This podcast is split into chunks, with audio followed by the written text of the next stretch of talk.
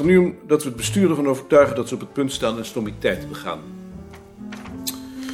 Ehm, in hun brief zeggen ze dat bij het opstellen van de voordracht gestreefd is naar vernieuwing, evenwel zonder de continuïteit in gevaar te brengen. Dat laatste is belangrijk, want dat is ook ons belang. Laten we dat punt voor punt doornemen. In de eerste plaats het ontslag van Box. De achtergrond is natuurlijk dat Goslinga de pest heeft aan Box. Box vindt hem een onbenul en dat steekt hij niet onder stoel of banken, maar met Box verdwijnt wel de enige vertegenwoordiger van de sociale wetenschappen uit de commissie. Dat kan natuurlijk niet. Een van de belangrijkste vernieuwingen van de laatste twintig jaar is dat we belangstelling hebben gekregen voor sociale groepen en voor de sociaal-economische achtergrond van cultuurverschijnselen. Dat geldt zowel voor de afdeling volkstaal als voor de afdeling volkscultuur. En ook voor ons. Ook voor jullie? Elke heeft opdrachten te gaan doen als haar proefschrift af heeft. Des te beter. Bovendien zijn onze belangrijkste onderzoekstechnieken de enquête en het interview. Behalve Box weet niemand in de commissie daar wat van af. Box moet dus blijven. En als ze Box niet willen, omdat hij niet met Goslinga overweg kan, dan zou ze bijvoorbeeld Violet kunnen nemen. Dat is een historisch socioloog. Het is bovendien een intelligente man. Akkoord? Daar ben ik het helemaal mee eens. Ik ook. Jeroen? Ik weet hier te weinig van, maar ik laat het graag aan jullie over. Goed. En dan volkstaal. Het is natuurlijk idioot dat ze ons vier theoretici in de maag willen splitsen. De directeur is wel genoeg en die moet zo gauw mogelijk omgeturnd worden, anders maakt hij ongelukken. Het mooiste zou natuurlijk zijn als we een taalsocioloog, een taalhistoricus en een taalgeograaf konden vinden. En eh, een Vlaming. Als Goors eh, niet terug wil, tenminste. Kun jij hem niet vragen? Nou ja, luistert u wel. Ik denk niet dat hij nog met Van der Marel te maken wil hebben. Is er nog een Vlaming? Tavernier misschien? Die is ook taalsocioloog. Tavernier. Tuurlijk. En een taalhistoricus? Dat zou ik zo gauw niet weten. En een taalgeograaf? Nieboer? Tuurlijk. Nieboer. Goslinga is wel een rund. Wel met plassen komen en niet aan Nieboer, denk ik. Begrijp ik het best van. Of liever, ik begrijp het best natuurlijk. Het is alleen zo weerzinwekkend stom dat je er niet aan denken wilt. Dus, Box of Violet, Goris of Tavernier en Nieboer. En over een taalhistoricus denk je nog na. Ik zou daar eigenlijk Heidstra nog wel aan toe willen voegen. Dat is een archeoloog, heeft Nederlands gestudeerd. Bovendien volgt hij straks Goslinga op in het bestuur van de werkgemeenschap Dorps- en Streekgeschiedenis. Ik heb hem ook in de Boerenhuisclub gehaald. Aardig intelligente man die in staat is ons hele terrein te overzien. Ja, tuurlijk. Dat is een hele goeie. Hup, Ik eh, ken hem niet. Ik ook niet, maar ik heb geen bezwaar. Heidstra dus. Ehm Huub, zou jij van die vier mensen die Goslinga voorstelt kunnen nagaan of ze ooit iets over volkstaal of over ons instituut hebben geschreven? Dat kan ik je zo wel zeggen. Behalve dan Plassen, maar dat is 30 jaar geleden. Over de taal van zijn eh, geboortedorp. Kijk het voor alle zekerheid nog even na. Ook of ze ooit iets van een van ons besproken hebben. Zal wel niet, maar je weet nooit. Ik zal Pandé vragen of ze op de mailinglist staan. Dat staan ze niet. Krankzinnig. Hoe langer je erover nadenkt, hoe kwaaier je wordt. Nou, ik stel voor dat we nu eerst onze afdelingen inlichten en de namen die we genoemd hebben voorleggen en eventueel aanvullen en dat Huub nagaat wat die vier van Gossinga geschreven hebben. Daarna komen we weer bij elkaar. Wanneer? Vanmiddag? Nee, dat is te gauw. Morgenochtend? Dan kan ik niet. Ik ben morgen in Den Haag. Maar ik ben er niet zo bij nodig, dacht ik. Morgenochtend, deze tijd? Dan schrijf ik daarna het concept van de brief. Jeroen, ben je er woensdag wel? Ja, woensdag wel. Dan schrijf ik morgenmiddag het concept, dat bespreken we woensdag en op grond daarvan maak ik de definitieve versie. Goed? Maar is die dan nog wel op tijd? Ik breng hem. Afgesproken?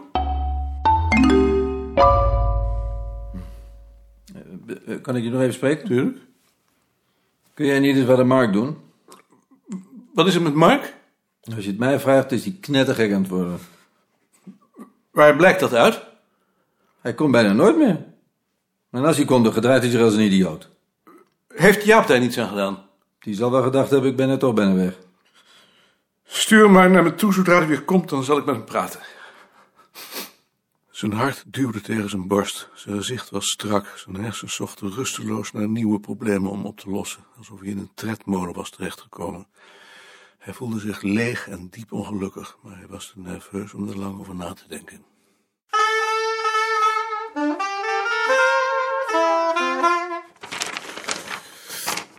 Stel voor in de aan het bestuur te zenden brief naar aanleiding van de personele wijzigingen in de wetenschapscommissie de volgende drie vragen aan professor Duk op te nemen.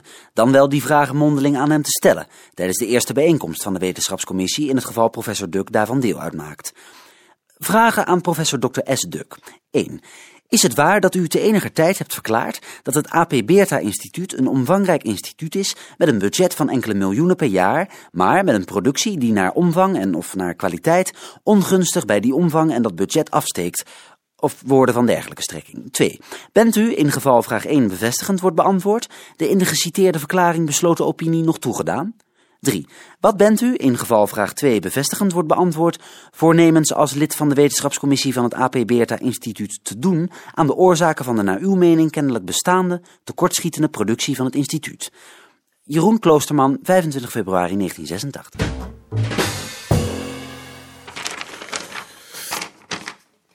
Lees eens. Vragen aan Duk. 1.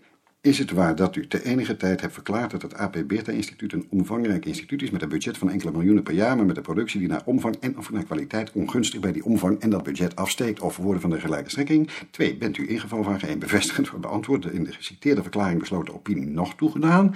3. Wat bent u in geval vraag 2 bevestigend wordt beantwoord voornemens als lid van de wetenschapscommissie van het AP Beerta Instituut te doen aan de oorzaken van de naar uw mening kennelijk bestaande tekortschietende productie van het instituut? Doe je dat? Dat zou ik wel gek zijn. Hij wil weer vriendjes worden. Ik denk het.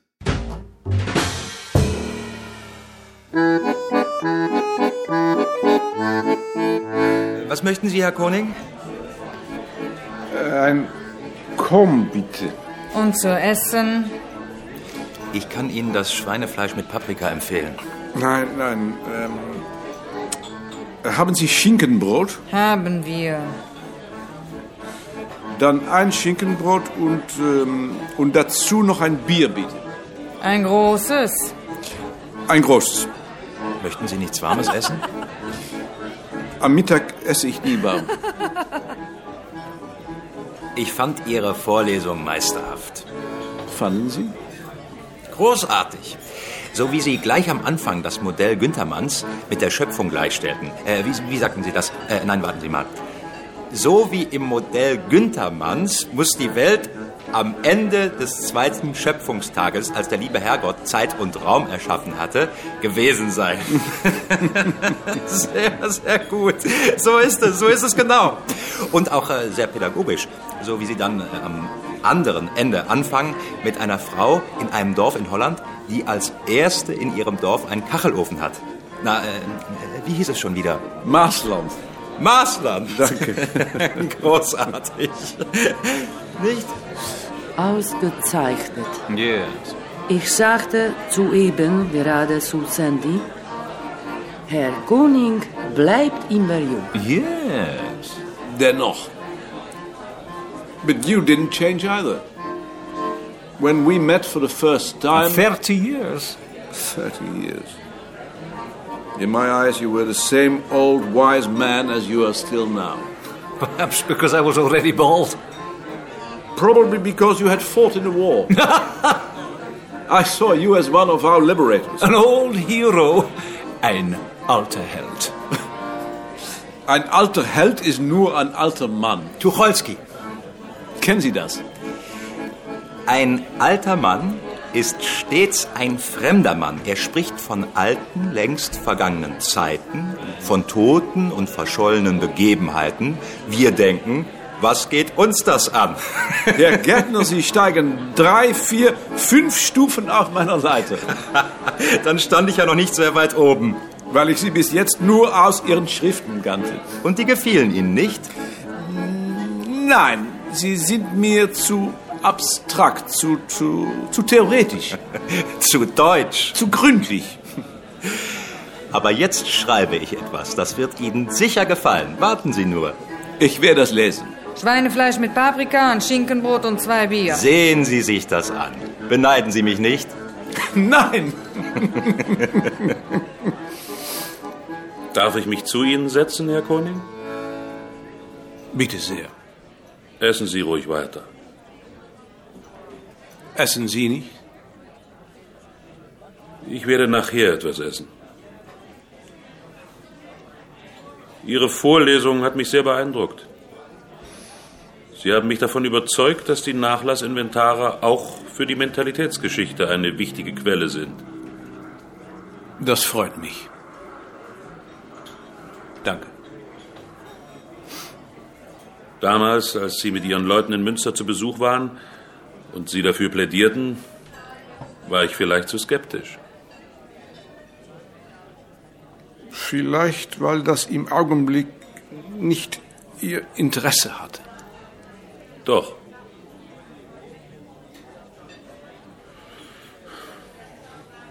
Seit wann haben Sie diese schreckliche Krankheit? Seit acht oder 79.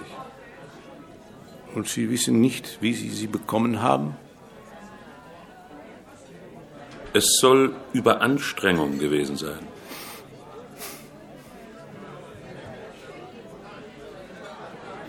Sind Sie noch böse auf mich? Wegen dieser Besprechung von Ihrem und seines Buch? So etwas tut man nicht. Meines Erachtens ist es die einzige Weise, in der man Wissenschaftsgeschichte schreiben muss. Hinter jeder Theorie versteckt sich das Bedürfnis eines Menschen, sich in der Gesellschaft zurechtzufinden. Mit einer objektiven Wahrheit oder so etwas hat das nichts zu schaffen. Tja, da sind wir uns uneins.